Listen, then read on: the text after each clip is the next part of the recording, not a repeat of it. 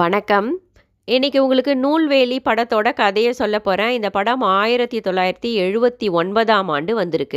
இந்த படத்தை கே. பாலச்சந்தர் இயக்கியிருக்காரு. எம்.எஸ். விஸ்வநாதன் இசையமைச்சிருக்காரு. இந்த படத்தில் சுஜாதா, சரிதா, சரத் பாபு ஆகியோர் நடிச்சிருக்காங்க. வாங்க கதைக்குள்ளே போகலாம். சுஜாதா புரட்சி எழுத்தாளராக இருக்காங்க. அது மட்டும் இல்லாமல் சினிமா சென்சார் போர்டு ஆஃபீஸராகவும் இருக்காங்க. சரத் பாபு சிவில் என்ஜினியராக இருக்கார். சுஜாதா, சரத் பாபுக்கு 8 வயசில் ஒரு பெண் குழந்தை இருக்குது. சுஜாதா புதுசாக குடித்தனம் போகிறாங்க. அவங்க வீட்டுக்கு பக்கத்தில் ஸ்ரீமதி அப்படிங்கிற நடுத்தர வயதான நடிகை இருக்காங்க. அந்த நடிகையோட பொண்ணு தான் சரிதா. சரிதா ஒரு ஆர்வக்கோளாறு. எப்போதும் ஆங்கில நாவல்களை படிச்சுக்கிட்டு குட்டப்பாவாடை போட்டுக்கிட்டு கலகலன்னு சிரிச்சுக்கிட்டு இருப்பா. சரிதா பள்ளி மேல் படிப்பை படிச்சுக்கிட்டு இருக்கா. சரிதாவுடைய அப்பாவை பற்றி ஸ்ரீமதி கிட்ட சுஜாதா கேட்குறாங்க. அப்போ சுஜாதா கிட்ட ஸ்ரீமதி ரொம்ப வருத்தப்பட்டு சொல்கிறாங்க, ஒரு காலத்தில் நான் இளமையாக அழகாக இருந்தபோது ஒரு அரசியல்வாதிக்கு தாலி கட்டாமலேயே மனைவியாக இருந்தேன். அப்போ பிறந்தவ தான் சரிதா. ஆனால் இப்போ வயதானதுனால அவர் வர்றதும் கிடையாது, பணமும் கொடுக்கறது இல்லை. இந்த பெண்ணையும் தன் பெண்ணாக அவர் ஏற்றுக்கலை. அவருடைய பேரை வெளியே நான் இப்போ சொல்ல முடியாது அப்படின்னு வருத்தப்படுறாங்க ஸ்ரீமதி. ஸ்ரீமதி இப்போ அம்மா ரோல்லாம் நடிக்க ஆரம்பிச்சிடுறாங்க. ஆனால் நடிகை ஸ்ரீமதி திடீர்னு தூக்கத்திலேயே ஹார்ட் அட்டாக்ல இறந்து போயிடுறாங்க. அப்படி ஸ்ரீமதி இறந்த உடனே சரிதாவை தன்னுடைய வீட்டுக்கு அழைச்சிக்கிட்டு வந்துடுறா சுஜாதா. அந்த பெண்ணை பள்ளி மேல் படிப்பை படிக்க வைக்கிறா. சுஜாதாவும் சரத்பாபுவுமே அதுக்கு துணையாக இருக்கிறாரு. சுஜாதா சரிதாவை தன்னுடைய மகளாகவே நினச்சிட்டா. நகையெல்லாம் போட்டு இந்த பொண்ணுக்கு நல்லபடியாக திருமணம் செஞ்சு வச்சிடணும்னு அப்படின்னு நினைக்கிறா சுஜாதா. சரிதாவை ஒரு நல்ல கல்லூரியில் ஹாஸ்டலில் சேர்க்குறாங்க. ஹாஸ்டலில் இருந்து சரிதா கல்லூரியில் படிச்சுக்கிட்டு இருக்கா. வார இறுதி விடுமுறையில் சுஜாதாவுடைய வீட்டுக்கு வருவா சரிதா. சரிதா வந்தாலே அந்த வீடு கலகலன்னு சந்தோஷமாக இருக்கும். சுஜாதாவுடைய தம்பி டாக்டருக்கு படிச்சுக்கிட்டு இருக்கான். அவனுமே அக்காவுடைய வீட்டுக்கு லீவில் வரான். சுஜாதாவுடைய தம்பிக்கிட்ட சரிதா ரொம்ப சந்தோஷமாக ஜாலியாக கலகலப்பாக பேசி விளையாடிக்கிட்டு இருக்கா. சுஜாதாவுடைய தம்பிக்கு சரிதாவை ரொம்ப பிடிக்குது, காதலிக்க ஆரம்பிக்கிறான். ஆனால் சுஜாதாவுடைய தம்பி அதை சரிதா கிட்ட சொல்லாமலேயே ஊருக்கு போயிடுறான். அடுத்த முறை அக்காவுடைய வீட்டுக்கு போகும்போது சரிதா கிட்ட தன்னுடைய காதலை சொல்லிடணும் அப்படின்னு நினச்சிக்கிறான் சுஜாதாவுடைய தம்பி. ஒரு மழை நாளில் சரிதா திடீர்னு கல்லூரியிலிருந்து வீட்டுக்கு வந்துடுறா. அப்போது வீட்டில் சரத்பாபு மட்டும்தான் இருக்கிறான். சுஜாதா வேலைக்கு போயிருக்கா, பொண்ணு ஸ்கூலுக்கு போயிருக்கா. அப்படியே கலகலன்னு பேசி சிரித்து விளையாடிக்கிட்டு இருந்தா சரத்பாபு சரிதா கிட்ட தவறாக நடந்துக்கிறாரு. சரிதாவும் அதற்கு மறுப்பு தெரிவிக்காமல் 2 பேரும் தப்பாக நடந்துக்கிறாங்க, தப்பு செஞ்சிடுறாங்க. அப்போ திடீர்னு மழையால் வீட்டுக்கு வரா சுஜாதா. தன்னுடைய பெண்ணை ஸ்கூல்லேருந்து அழைச்சிக்கிட்டு வந்துட்டா. சுஜாதா தாங்கிட்ட இருந்த சாவியை வச்சு வீட்டை திறந்து உள்ளே வரும்போது சரத்பாபுவையும் சரிதாவையும் தவறான நிலையில் பார்த்து அதிர்ச்சி அடைகிறா.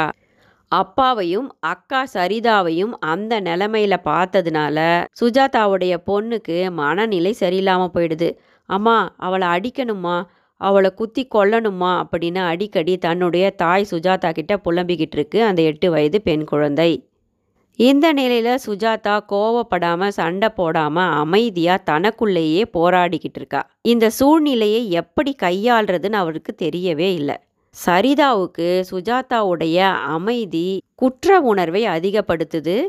சரிதா உடைந்து சுஜாதா கிட்ட அழறா. என்னை மன்னிச்சிடுங்க ஆண்டி, உங்களுக்கு நான் துரோகம் பண்ணிட்டேன், மன்னிக்க முடியாது தான். ஆனால் இங்கே நான் உங்கள் வீட்டில் இருக்கிற தகுதியை இழந்துட்டேன், என்னை வீட்டை விட்டு அனுப்பிடுங்க அப்படின்னு பையை எடுத்துக்கிட்டு கிளம்புறார். உடனே சுஜாதா சொல்கிறா, எங்கே போக போகிற, உனக்கு எங்கே இடம் இருக்குது, போ உன் ரூமுக்கு போ அப்படின்னு சரிதாவை அவளுடைய ரூமுக்கு அனுப்பிட்டு சுஜாதா தன்னுடைய வேலைகளை தொடர்ந்து செய்ய ஆரம்பிக்கிறா. நம்பிக்கை துரோகம் பண்ண கணவனை தான் அவளால் மன்னிக்கவே முடியலை. ஒரு வார்த்தையும் அவங்கிட்ட பேசவே இல்லை சுஜாதா. சரத்பாபு மனைவி சுஜாதா கிட்ட மன்னிப்பும் கேட்கல. எதுவுமே நடக்காதது போல அமைதியாக இருக்கான் சரத்பாபு. நாட்கள் செல்லுது. சுஜாதா நினைக்கிறா, இந்த பொண்ணு சரிதாக்கு வேற ஒரு திருமணத்தை செஞ்சிட்டா இந்த பிரச்சனைக்கு ஒரு முடிவை கட்டிடலாம் அப்படின்னு. ஆனால் சரிதா சொல்கிறா, நான் வேற யாரையும் கல்யாணம் பண்ணிக்க மாட்டேன், ஆனால் நான் இனி உங்களுக்கு துரோகம் பண்ண மாட்டேன், நான் இப்படியே இருந்துடுறேன் அப்படின்னு சரிதா சொல்கிறா. இந்த நிலையில் சுஜாதாவுடைய தம்பி விடுமுறையில் வீட்டுக்கு வராரு. சரிதா கிட்ட நான் உன்னை விரும்புகிறேன், உன்னை கல்யாணம் பண்ணிக்க ஆசைப்படுறேன், நான் டாக்டர் கோர்ஸ் படித்து முடிச்சிட்டேன் அப்படின்னு சொல்லும்போது சரிதா சொல்கிறா, நான் இப்போ ப்ரெக்னென்ட் ஆகியிருக்கேன், உங்கள் மாமா சரத் பாபுவுடைய குழந்தைய நான் சுமந்துக்கிட்டு இருக்கேன், நான் கலங்கப்பட்டு போயிட்டேன், உங்களை திருமணம் பண்ணிக்க மாட்டேன் அப்படின்னு சொல்கிறா. சுஜாதாவுடைய தம்பி சொல்கிறான், பரவாயில்ல, நான் உன்னை விரும்பினது தான், அந்த குழந்தைக்குமே தகப்பனாக இருந்து உன்னை காப்பாற்றுறேன், உன்னை கல்யாணம் பண்ணிக்கிறேன் அப்படின்னு சுஜாதாவுடைய தம்பி சொல்கிறான். சரிதாவுடைய கர்ப்பத்தை கேட்டு சுஜாதாவுக்கு மேலும் அதிர்ச்சி ஆகுது. கணவன் சரத்பாபு கிட்ட போய் அவளை கல்யாணம் பண்ணிக்கோங்க, இதுதான் ஒரே முடிவாக இருக்க முடியும், அந்த குழந்தைக்கு ஒரு முகவரியை நாம் கொடுக்கணும் அப்படின்னு சொல்லும்போது சரத்பாபு வாயையே திறக்காம தன்னுடைய வேலையிலேயே மும்முரமாக இருக்கான். உடனே சுஜாதாவுக்கு கோபம் வந்துடுது. இவ்வளோ பெரிய மகா தப்பை செஞ்சுட்டு ஒன்றுமே நடக்காதது போல் அமைதியாக ஊமையாக இருக்கீங்க, இப்படியே தப்பிச்சுக்கலான்னு பார்க்குறீங்களா? அந்த பொண்ணுக்கு என்ன வழி சொல்ல போகிறீங்க, எனக்கு என்ன பதில் சொல்ல போகிறீங்க அப்படின்னு கேட்கும்போது சரத்பாபு சுஜாதா சொல்கிறத கேட்காம தன்னுடைய ஆஃபீஸ் வேலையிலேயே மும்முரமாக இருக்கான். ஆத்திரத்தில் சுஜாதா அவன் ஒரு மாத உழைப்பில் உருவான பில்டிங் பிளான் வரைபட பேப்பரை கிழிச்சு போட்டுடுறா. உடனே சரத்பாபு சுஜாதாவை கன்னத்தில் அரைஞ்சிடுறான். சரத்பாபு சொல்கிறான், சரிதாவுக்கெல்லாம் என்னால் தாலி கட்ட முடியாது, ஏதோ தப்பு நடந்துடுச்சு, ஒரே அடியாக ஆடுறியே நீ, நான் ஆம்பளடி, உன்னால் முடிஞ்சதை பார்த்துக்கோ அப்படின்னு சரத்பாபு சொன்னவுடன் சுஜாதா தன்னுடைய மகளை கூட்டிக்கிட்டு அவனை விட்டு பிரிந்து சென்று விடுகிறாள். சுஜாதா இல்லாத வீட்டில் தான் இருப்பது தவறு என்று சரிதாவும் தனியே சென்று ஒரு வேலைக்கு போக ஆரம்பிக்கிறார். தனக்கு பிறந்த பெண் குழந்தையை யார் தயவுமின்றி வளர்க்கிறாள் சரிதா. குழந்தைக்கு இப்போது 1 வயது ஆகப் போகிறது. குடும்பத்தினர் அனைவரையும் சரிதா குழந்தையின் முதல் பிறந்த நாள் விழாவுக்கு அழைக்கிறாள். மாடியில் பிறந்த நாள் விழாவுக்காக அனைவரும் கூடுகின்றனர். சரிதா குழந்தையை சுஜாதாவிடம் கொடுத்துவிட்டு பேச ஆரம்பிக்கிறாள். வாழ்க்கை எவ்வளவு கஷ்டம்னு இப்போதான் எனக்கு புரியுது. எனக்கும் அப்பா இல்லை, என் மகளுக்கும் அப்பா என்ற உறவே இல்லை. இந்த சாபத்தை போக்கணும்னு நான் நினைக்கிறேன். என் பொண்ணாவது நல்லா வாழணும். எனக்கு உங்கள் டாக்டர் தம்பியை அப்போவே ரொம்ப பிடிச்சிருந்தது, ஆனால் அவரும் என்னை காதலிச்சதை ரொம்ப லேட்டாக தான் சொன்னார்.